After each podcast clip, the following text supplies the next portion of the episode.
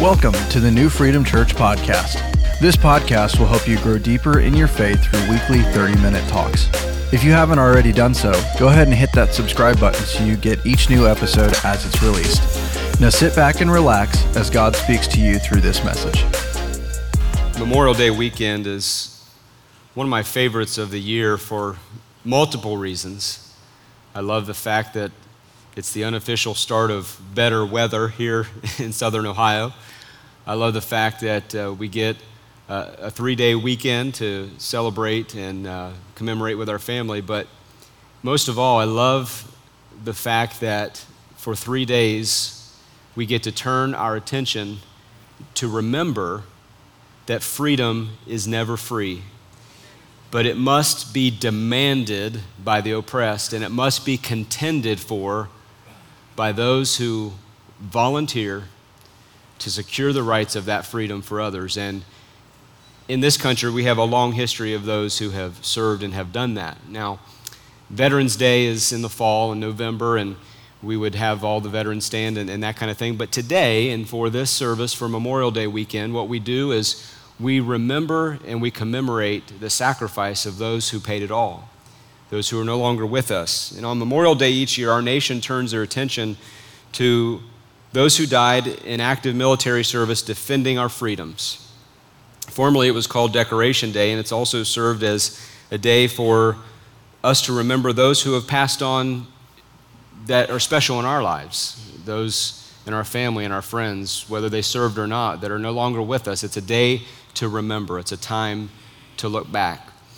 Uh, there is a, a kind of, a, I think, a, a way in which we can remember things or uh, even question things that are, is a healthy way, and then there's some unhealthy ways. To question something from a standpoint to criticize it is very unhealthy. It's, it's cynical. It's kind of the spirit of our age is to, to never believe what's really at face value or what's in front of us, is that, that we simply banter around these questions in, in a way that uh, nothing is really ever as it seems, and so we're not sure and we're cynical about it. But there is another way to question things, and that is to look back, to remember, and to commemorate and think about what it is that you're, you're celebrating, or the why behind the what. Why did this thing happen? In the scripture I want to share with you today, there is a poignant question that is, that is going to be anticipated. It's never asked specifically in the text, but it is anticipated to be asked. And this question is anticipated by the leaders of Israel to be one that will come in the future. It is for a future generation. And it is that when your children ask you, What do these stones mean to you? then you will have a reply, you will have an answer. And so, what I want us to look at today is a question and also a journey of faith that God's people had taken many years ago and truly are still taking even to this day. And it is truly a memorial. Now, by definition, a memorial is serving to preserve remembrance. If we just defined it, Webster's dictionary says that a memorial is serving to preserve a remembrance. And in the ancient world, setting up memorials was very important. It was a marker, it was a, a destination point, it was something that they could easily go back to and observe. It marked a milestone, a special moment, maybe a great achievement. And in this way, we moderns are really not all that different. We're not that different from our ancient uh, ancestors and our, our relatives that have gone before us. Our memorials today may be a little more detailed, they may have uh, different building materials, but I can't say that they're any better constructed for some of the great memorials of the uh, history of the world are still in existence today. They're still standing, pyramids and, and uh, building of stone and things that we put together to memorialize and to remember. But today I want to draw your attention to a memorial that God commissioned Himself. Through the mouths of His leaders, He commissioned a memorial to people to set up, and this was to be in achievement for what they were doing in, them, in their modern moment, but also for a future generation. Joshua chapter 4. The text says this, verses 1 through 3. When all the nation had finished passing over the Jordan, the Lord said to Joshua, Take 12 men from the people from each tribe a man, and command them, saying, Take 12 stones from here out of the midst of the Jordan, from the very place where the priest's feet stood firmly, and bring them over with you, and lay them down in the place where you lodge tonight. This is the instruction. God said, I want you to take a man from every tribe and I want you to go back into the Jordan, which the Jordan River had been dried up because the Ark of God was carried by the priests. And, and so they were taking this Ark and they stopped in the midst of this river, and the river dried up. This is a, a recounting and, and kind of a, a redo of, of what the Red Sea happened when they came out of Egypt. And he said, I want you to take a stone from the place where the priest's feet stand.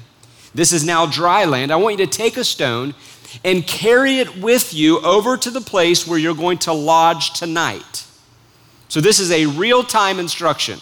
This isn't something that's going to take five years to accomplish. This isn't a memorial that's going to be built over decades. This is something that tonight, God said, when you get to Gilgal, when you get to the place where you're going to lodge, these stones need to be erected this very day. And this is the reason why. Verses 6 through 7. That this may be a sign among you. So it has a contemporary fulfillment for them right in that moment. This is a sign to you. Among you, the people who are taking these stones and all the nation that are coming out, this is a sign, a symbol for you. Somebody say, for you. You see, there are some things that are for us, and there are some things that we do for other people. He says now this when your children ask, in time to come, What do these stones mean to you? Then you shall tell them that the waters of the Jordan were cut off before the ark of the covenant of the Lord. When it passed over the Jordan, the waters of the Jordan were cut off. So these stones shall be to the people of Israel a memorial. How long? Forever. These stones shall be to the people of Israel a memorial forever. There are some things that you probably have done in your life and in your family that you commemorate or you memorialize or you do maybe out of tradition or, or just out of common practice that means something to you, but now to your neighbor it may not mean anything. But this was for an entire nation. God said, when you set up these stones, you do so as a sign for yourselves, but also recall and remember and just have some foresight to know that when the day comes that your children ask you, What do these stones mean to you? That you will recount to them the great deliverances of God. God didn't tell Joshua if your children ask, He said when your children ask you. This was evident that this was going to happen. I mean, after all, you can go out into a dry and arid desert, you can go on a hike, and you can see how the landscape looks pretty much like it had been there for a long time. Like the landscape just looks like creation, it just looks like that's the way it's supposed to be. We were, we were out west a couple years ago as a family, and we went out into a desert. We went to Arches National uh, Park, and, and we were on a tour, and the tour guide said, Look around good at the area and the landscape, because it will never look like this again. And I thought, What? And then they began to explain how the topography and the geography is always changing by the winds and the storms and the rains and the erosion, and things are always changing ever so subtly. They're always changing. Now, what they were meaning is if you come back next year, pretty much the markers are going to be the same. But if you come back a hundred years from now, things will have changed. Things will look differently. But looking over that vast desert, I could see that it was, it was undisturbed. It was there I would say, by the handiwork of God the Creator. But then we came up on a smaller little area on a ridge, and there were these little stones that were there stacked, and little stones there that were stacked, and little stones there. And there was a little placard, and it said that this was a memorial from an Indian reservation where they memorialize those who have gone before them. And there was something sacred, there was something special about that. Even though that memorial didn't mean anything directly to me, I recognized that that was special to someone. And someone put that there. That didn't just arrive there, that didn't just uh, through uh, uh, actions of, of the wind blow it there. Someone put those there. It meant something. It was a memorial to them. So it was obvious that when they took these stones out of the River Jordan and they placed them in the, in the area they were going to lodge that night, that there would come a time when the children would say, Wait a minute, something seems out of place. Something didn't just arrive here, someone put that there, someone set that up. And what does this mean to you? And so the instruction that was given when the children ask is that you need to recount the deliverance that God had given his people out of Egypt, but also let them know that this was actually the second parting of water for God's people to walk on dry ground. The first parting was the Red Sea. This is the second parting, and the, the Jordan River dried up and they walked over on dry land. This is proof positive to show them that what God has done in the past, he is able to do in the future. So if you read it in Matthew, Mark, Luke, John, or the book of Acts, it is possible that that can happen happen for you today. This is proof positive that God is unchanging in a sense and he is always he is always doing something new. He is the same God yesterday, today and forever. And if you get a word on it, then you can stake a claim on it and you can say as for me and my house, we will serve the Lord and I will say to God in a memorial, be it unto me according to your word. Let them know that God delivered his people before, and now he recounted and did this again. What he has done before, he can do it again. And this was personal. This was something that meant a great deal to this generation and to the people of God, the nation of Israel. And they are going to ask this question. It's anticipated that they're not just going to say, What do these stones mean? Because that's pretty generic. What do these stones mean set up on a pile? Is like me coming up on uh, this little stack of stones. Like, what do these stones mean? But when I ask, what do these stones mean to you? That indicates that there is something personal. There is a connection point by which that has a symbol, that has a significance, that has a bearing on my life. Now, each generation will have a little different sense of what something means. For example, each year eighth graders across our nation make trips to Washington, D.C., and they visit memorials. They can read on the plaque why that memorial was erected. But if that wasn't something of their generation, it will mean a little different to them or a little less than maybe it meant to their parents or their grandparents or even their great grandparents. I recall going to Washington, D.C. with our children. They were probably in the sixth grade we took a family trip there and, and we were walking through the, the different uh, monument sites and the different things. And, and you know, being a, a person who loves history, uh, I, I, would have loved to have read every inscription. In fact, they had to pull me along because I would get in a museum and I would be reading everything. And then finally, one of the tour guides came up. They said, Sir, if you took time to read every inscription in this U.S. Capitol, it would take you over 13 years to read everything. I looked at Holly and said, Got a little time now. I would love to do that but I can't. And not, not everything captured my attention the same way as certain things that were in more recent history, more recent in the, in the eras that I can recall, or maybe watching television, things happening and developing on the television screen. I remember a, really early memory as a child being interrupted. The first time that I remember my, my cartoons being interrupted. I, I hated that. Why are you interrupting my cartoons? And the President of the United States got on there and as Ronald Reagan sat behind that sacred desk in the Oval Office and gave an announcement to the nation. I don't recall exactly what that speech was about, but I remember the awe and the presence and the, the aura of that moment. It was significant, it was symbolic. And so th- those things that happened in the, the 70s and the 80s, those things were the ones that I wanted to look at and, and memorialize and see, oh, that was very near or within my generation and within my lifetime. These things have happened within my very existence or within my parents' lifetime. So what was happening in those years were shaping the kind of life that I was going to live. And so what happens is when we look at these memorials, they may not on the surface look much to us. You know, the, the, Korean War, it may not seem like, oh, well, that was so long ago. You know, we have Korean War vet right here in the, in the room today. we, we have veterans in the room today, people who that was very significant in them. It was life changing, it was life shaping, it was something that they will never forget. It actually blazed the trail of their destiny for life. And so each memorial will mean something a little bit different to each person depending on how that you pace with that, how closely impactful that that event was to you. Now, for these stones that God told his people to gather and to set up, these were to be a sign and a marker to a future generation and it was going to be significant, it was going to be meaningful to them. And I want to share some things with you that were meaningful about these stones. I want to share some special meanings of these stones. The first three things I want to share kind of all together.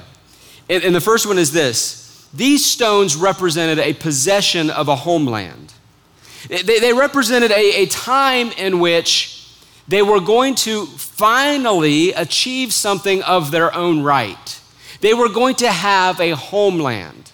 They had not had a homeland for more than 400 years, probably closer to 500 years. The, the people of God, Israel, had not had a homeland. They were promised a land and they waited for 40 years to go into that land. And so they found themselves in a slave mindset. This was to be a, a homeland for them, a, a place of possession.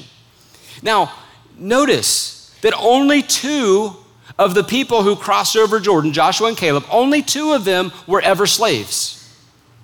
All the rest of the ones that came out of Egypt, the Bible tells us they died in that wilderness because of doubt and unbelief. But Joshua and Caleb, the only two that made it into the promised land. Now, we could, we could argue that Moses made it there because he saw the promised land, but he wasn't permitted to pass over either.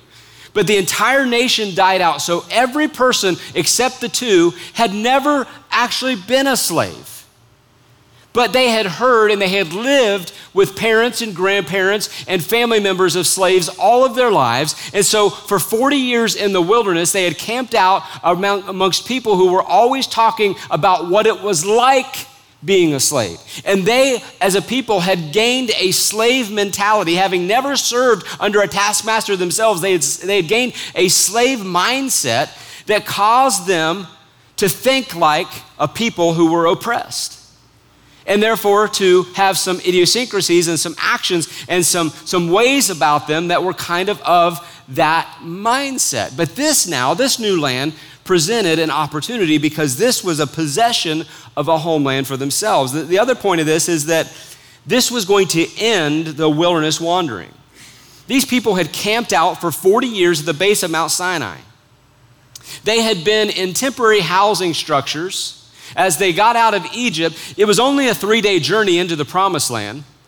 And so they sent out spies to the land. You remember the story? You can read it in Numbers. They sent out spies into the land, and they came back and they said, That land's full of giants. Grapes are as big as a man's head. I mean, it is a land that flows with milk and honey. It is a great land, but we can't take it because we are like grasshoppers in their sight.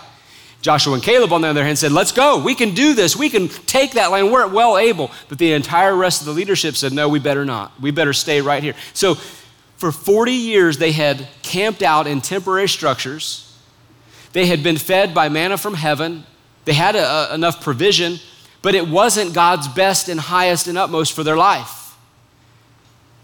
And this now was an end marker of a wilderness wandering. This was the end of just camping out. They were always waiting with anticipation of breaking up camp and going to the promised land. Now they actually were able to enter in. In many ways, you and I can relate. They were living in a time of delay, and it seems like we are living with anticipation of something yet to come. But yet, you and I are almost, in a sense, like uh, exiles living in a Babylon system. We are living in, in this current world age, and the God of this age is so blind to the minds of those who cannot see through the veil that they operate in such a way that are anti Christ and anti God.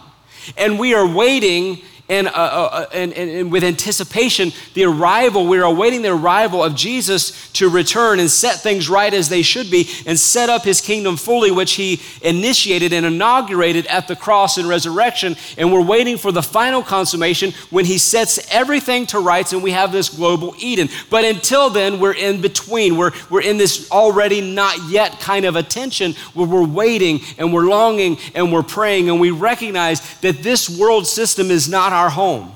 That we're out of step, that we're out of tune. There's something that is never quite going to click with us being in and of this world. We are in this world, but we're not of this world because we walk by faith and not by sight because we have a blessed hope, something that is yet better and more glorious than any kind of human government, any kind of go- governmental utopian that people can dream up. As great as the Constitution of the United States is, it is not a flawless and perfect document. Somebody say amen. That's why they're still wrangling and, and, and wondering about it today.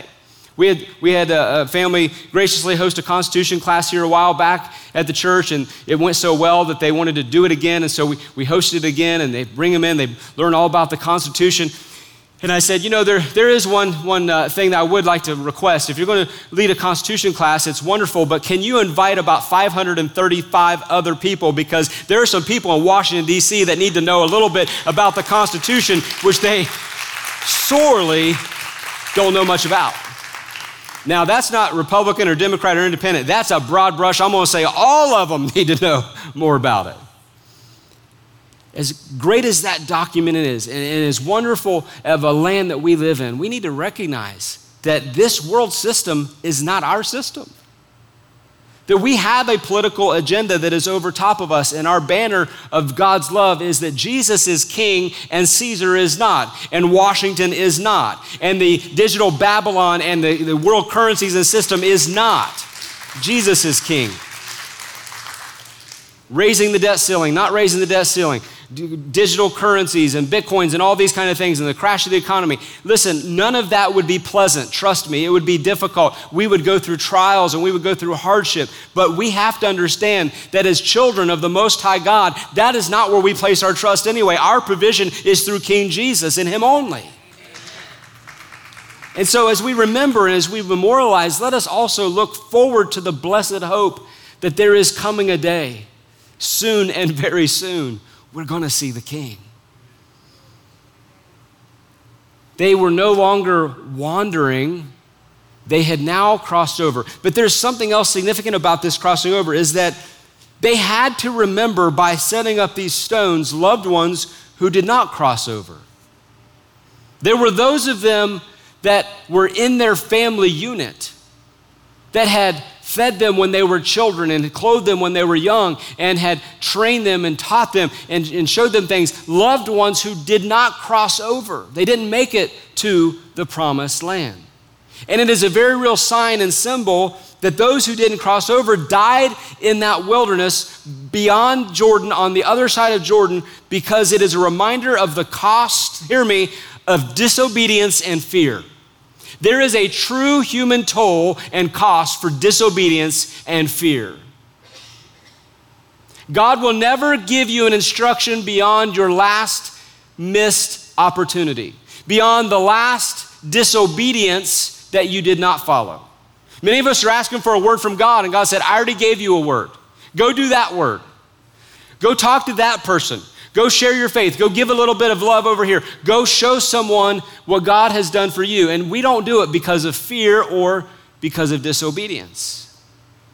And this was a marker to them that their parents, their grandparents, an entire generation had received the word of God go and possess the land. And because of the report of the majority, how many believe the majority is not always right? Ten of them said, We can't do it. Two of them said, We can. The minority was correct, the majority held them back. And they didn't go in the land. And because of disobedience and fear, fear is another factor.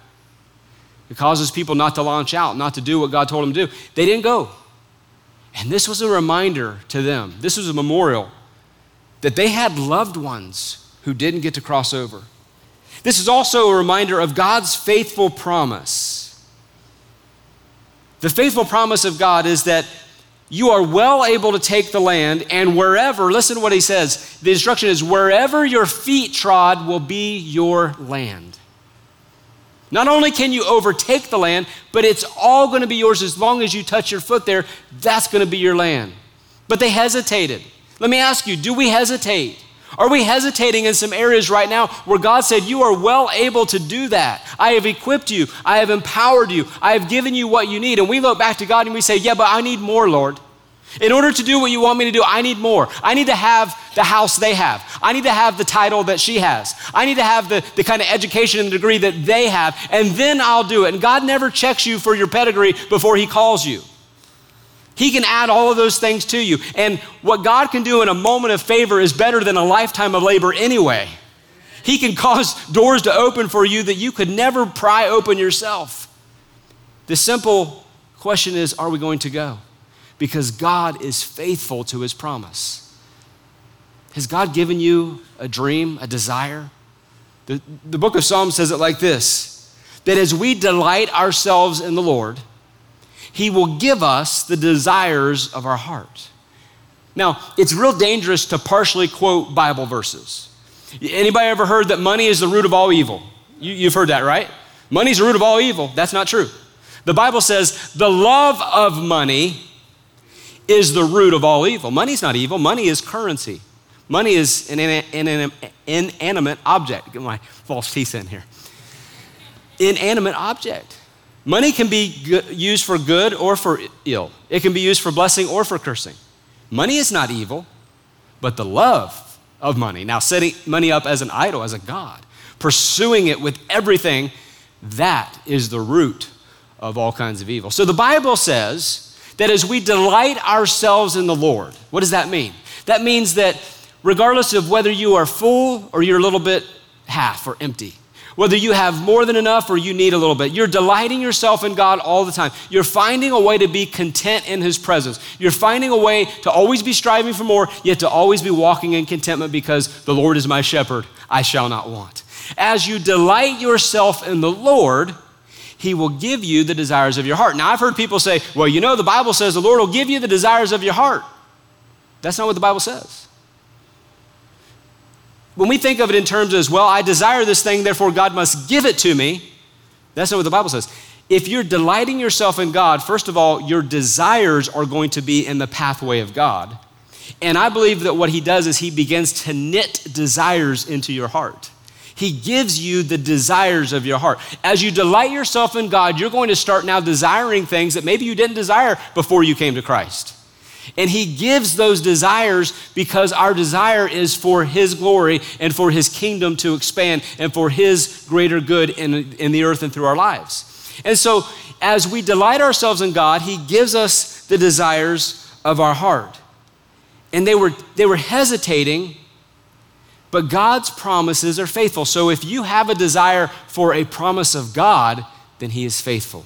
You are well able to overtake and to have that promise. Let's look at the next one. This was a promise, a special meaning, these stones, of God's abiding presence. You see, the ark of the Lord went before them. It's clear by the, inst- the instruction. The ark of the Lord was going before them but in the case of the priests, they stayed right there in the water with the ark while the people completely crossed over. Read these two chapters when you, when you have some time. You can see that the priests got into the middle of the waters as it was flowing, and as soon as their feet touched, the, the, the waters stopped and there was dry ground. But they stayed right there in the middle of the river, and the people crossed over. Now, this was a, a test of faith. We all, we all want the presence of God to go before us. You ever been like ready to go up into to a, a, a dark room or something, or you, have been somewhere, maybe it's, it's at nighttime and you're not sure of the path and you're just, you're looking for someone you can have as your leader. You want to push somebody else up to the front, like, you go first, I'll be right behind you, right? You go first, you stub your toe first. They always were welcoming the presence of God to go before them, and that's exactly the model that always happened. Be strong and courageous, for the Lord your God, He goes before you. He, he gives you strength. He's the one. And so they were fine watching the priest wait out in the water, the water drying up. They're like, hey, that's pretty good. Let's go. And they get behind the priest and they're like, come on, come on. The priests are like, no, no, no. You got to go over there. Yeah, but we heard there's giants in that land. You mean the presence isn't going before us in that land? God already went far enough. He had already gone where he was going to go. This was a test of faith. It says that the people after having watched the priest dry up the water with the ark of God, the presence of God, they had to, by a step of faith, take the next step into the promised land. And some of us are waiting right here in the place where God said to pass over, and we're waiting for something. And God's saying, You don't need to wait on me. I've already prepared the land. You just need to get to going by faith. You need to walk this thing out. And so they had to go across with the presence of God behind them. Now, they should have had the kind of faith to go, but As far as we know, the Psalms hadn't been written yet, so they didn't know that surely goodness and mercy will follow them all the days of their life. See, we have the full story, we have the whole book. We should live better than they lived. We should have more faith than they have. Why? Because we've read the rest of the book. We know we win. We know all of this stuff. We have access to these kinds of truths, yet we hesitate, don't we? We wait. God's abiding presence. You don't have to worry whether it's in front of you or behind you, God's presence is there. In fact, because of the resurrection and Pentecost, which is, by the way, today, Pentecost was proof positive and a sign that Jesus had made it back to the Father and that He sent another helper, a comforter, His precious Holy Ghost, and the Spirit of God dwells in us. The same Spirit that raised Jesus from the dead now dwells in us. So we have God's abiding presence.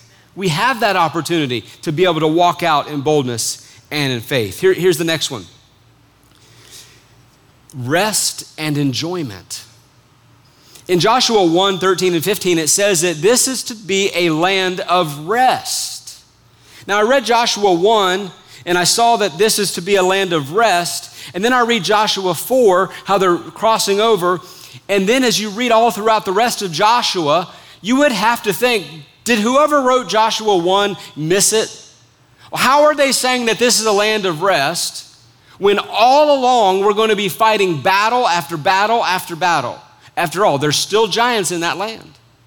How is this to be a place of rest and enjoyment when it seems like on every side I'm hemmed about and I'm always fighting a battle? Anybody ever feel like you're always fighting a battle? And just when you get almost into the sight lines of finishing one battle, you're about to take a deep breath and say, Shoo, I'm glad I can rest. Now there's two more battle fronts that are percolating on either side. I must be the only one. I'm preaching to myself today. I'm the only one. No, every single one of us know what it's like to fight battles, spiritual battles, material battles, financial battles, real battles, battles of the mind, battles of the heart, battles in relationships, battles in connections. We fight battles all the time. Yet Joshua 1 says that this land is to be a land and a place of rest. But that did not signal the absence of enemies. Hear me. Learn a lesson here from, from the, the people of God just because they were going into a promised land did not signal that there would be no enemies. What it signaled is that even though there are battles, God has promised rest in Him. So either you can keep fighting all your battles, you can start leveraging your resources, you can spend your hard earned money, you can hire out all the things that are going to fight your battles, or you can simply rest in God and say, The Lord, He fights my battles.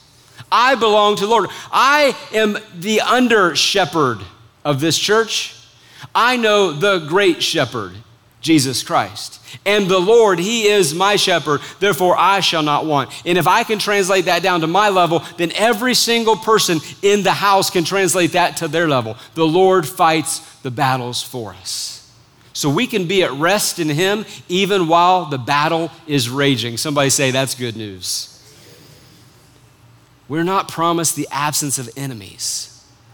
In this world, Jesus said, you will have, say it with me, you will have trouble, you will have trials, you will have some things that you don't like in this world.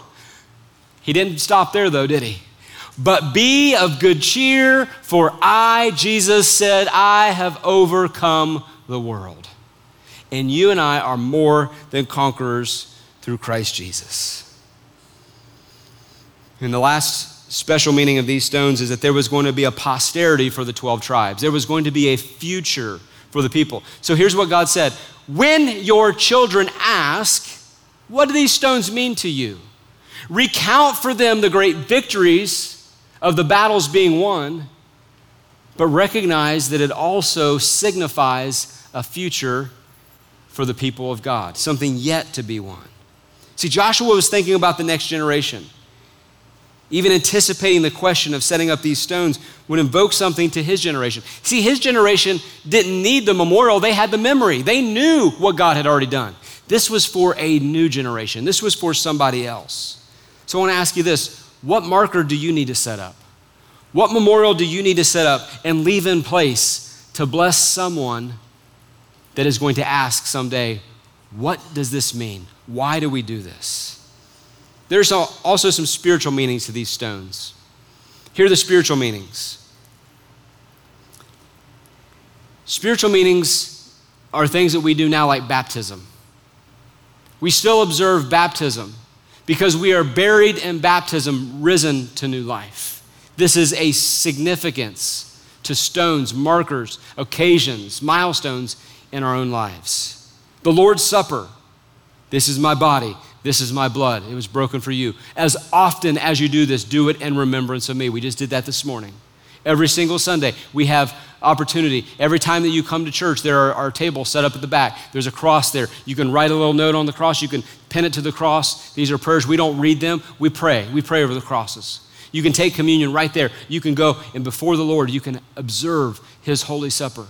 You can light a candle, lighting something that is, is important to you as, as a signified, a symbolic way of saying, I transferred the light of the world, Jesus the Christ, to something in my life that I just want to bear remembrance of. It's just simply a way to remember. Shining the light of Jesus in a dark place. The Lord's Supper. We also set up memorials when we give unto the Lord of our tithes and our offerings. This is a, a, a, a, suitable way of worship. This is a way in which we commemorate to God that all that I have is not mine, but by generously opening my hand, the Word of God says, He who sows his bread and casts it on many waters shall always have a return and be able to do it again. This is being a life giving flow the, the, the time, the, the greatest commodity we exchange, T I M E, time, we exchange our time for money.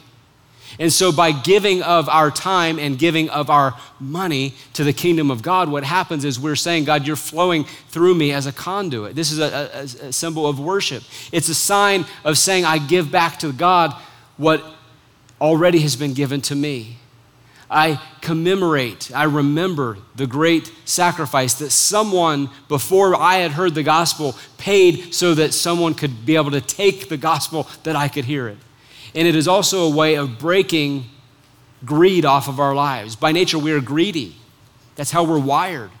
And by giving, we become generous. It changes our mindset. It is a memorial to the Lord. These are all things that we set up as unto God. We, we did this a, a few uh, months ago foot washing. You, you, you wash someone's feet, and as a sign of service, rather than being exalted, you humble yourself. Jesus said it like this Those who are the greatest among you are the best and the greatest servants. In this kingdom, the thing we call the kingdom of God, if you want to go up, you must first go down. Instead of self adulation, it is self humiliation going lower, serving, honoring. Just be sure of this that when you set up a marker, when you set up a milestone, that you don't worship that milestone. You don't worship that marker. It's easy to get religious in our mindset and we start to worship at things we've milestone or we've marked. We need to keep our worship and our focus on God. So, for these next couple of days, Memorial Day weekend, what it means, what we remember, is that someone died defending our freedom so that we might be able to enjoy the blessings as a grateful people for those who would lay down their lives. Jesus said it like this Greater love has no man than one who would lay down his life for his friends. And then he said, I call you friends and he laid down his life. Stones, stones are hard. Stones are dense. But that's exactly what altars are built out of, is stones. Hard things. Sometimes in life we go through a hard place. We would love just to forget all about it. If we had our druthers, we would rather not have gone through it. But let me ask you this if you were to bypass every hard thing in your life, looking back, how many stones would be missing from your altar? How many incomplete pieces would be m- missing from the testimony of where God has drawn you? And so someday when someone asks you all those hard things that you've stacked up, all those hard things that you've cobbled together, you've brought them to God, you've made an altar unto the Lord out of things that are tough and things that are not desirable and things that are hard in your life. You have set them up. But if you had bypassed several of them, there would be missing stones and your altar wouldn't stand. But by the grace of God, you're still here. You're still pushing through and you have an altar, a memorial to God. Maybe today you're dealing with some hard things. Maybe there are some things you're going through today that are not of your choosing. They're not of your own fault. Maybe some things that wrong choices and you made some bad decisions, so you're walking that out. But there are also things in our lives that we did nothing to get it into our lives, and it's just there. And it's uncomfortable. It's a family member, it's an illness, it's a sickness, it's a, a hardship, a, a burden, something that is a hard thing. Today, I want to make an invitation to you that these altars are open. If you didn't get to take communion, still it's available. You can do that. If you need to walk down here and symbolically and spiritually lay down something hard and build an altar out of it, maybe it's time to drop some stones at the feet of Jesus today. We would love to pray with you. With heads bowed, no one looking around. It's between you and God. I want you to get into your mind that hard area, that hard thing, that, that difficulty, that distressing thought that every time you think about it, it is just heaviness on your mind and heart. I want you to get that before your eyes. And I want you to imagine laying that at the feet of Jesus. See, I, I think we've lost so much in our imagination towards God. We need to imagine ourselves laying it down before Jesus' feet, building an altar out of every difficulty, trial, tribulation, and test that we're dealing with, turning it over to God. Hear the words of Jesus today. He says, Come unto me, all you who labor and are heavy laden, I'll give you rest. It's time to lay down the stones. Father, I thank you for those that are dealing with something that seems insurmountable, but you have given them faith today to believe that you are more than enough. For those that have been given a promise and have hesitated, we memorialize today that you parted the Red Sea, you also parted the Jordan waters, and you can part the waters for us.